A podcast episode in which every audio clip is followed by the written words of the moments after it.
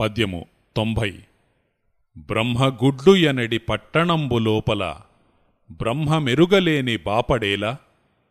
తన మనంబు తెలియ తానెపో బ్రహ్మంబు విశ్వదాభిరామ వినురవేమ.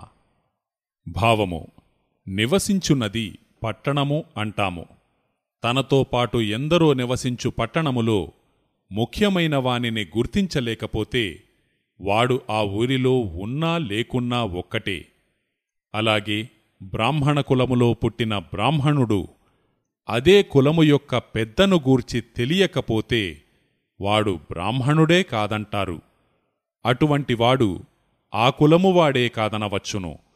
ఆ విధముగానే ప్రతి జీవి శరీరమనే పట్టణములో నివసిస్తున్నాడు.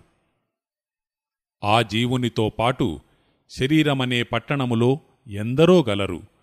ఆ శరీర పట్టణమునే ఈ పద్యములో బ్రహ్మగుడ్డు పట్టణమని పేరు పెట్టారు.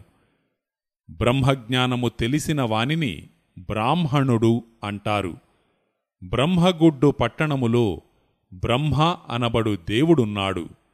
శరీరములో ఆత్మజ్ఞానము తెలియనివాడు బ్రహ్మజ్ఞానియే కాడు.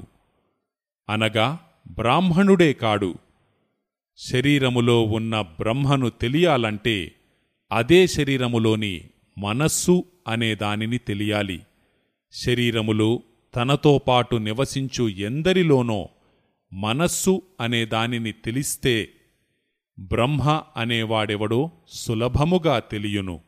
మనస్సు తెలిస్తే తన వలెనున్న ఆత్మయే శరీరములో దేవుడని తెలియును. కావున తన మనంబు తెలియ దానెపో బ్రహ్మంబు అన్నారు. ఆత్మశక్తి చేత ఆవహింపబడి ఆ శక్తియే శరీర పరిధిగా ఉన్నది గనుక శరీరమును బ్రహ్మగుడ్డు అన్నారు. బ్రహ్మజ్ఞానమును తెలిసిన వానినే బ్రాహ్మణుడు అన్నారు.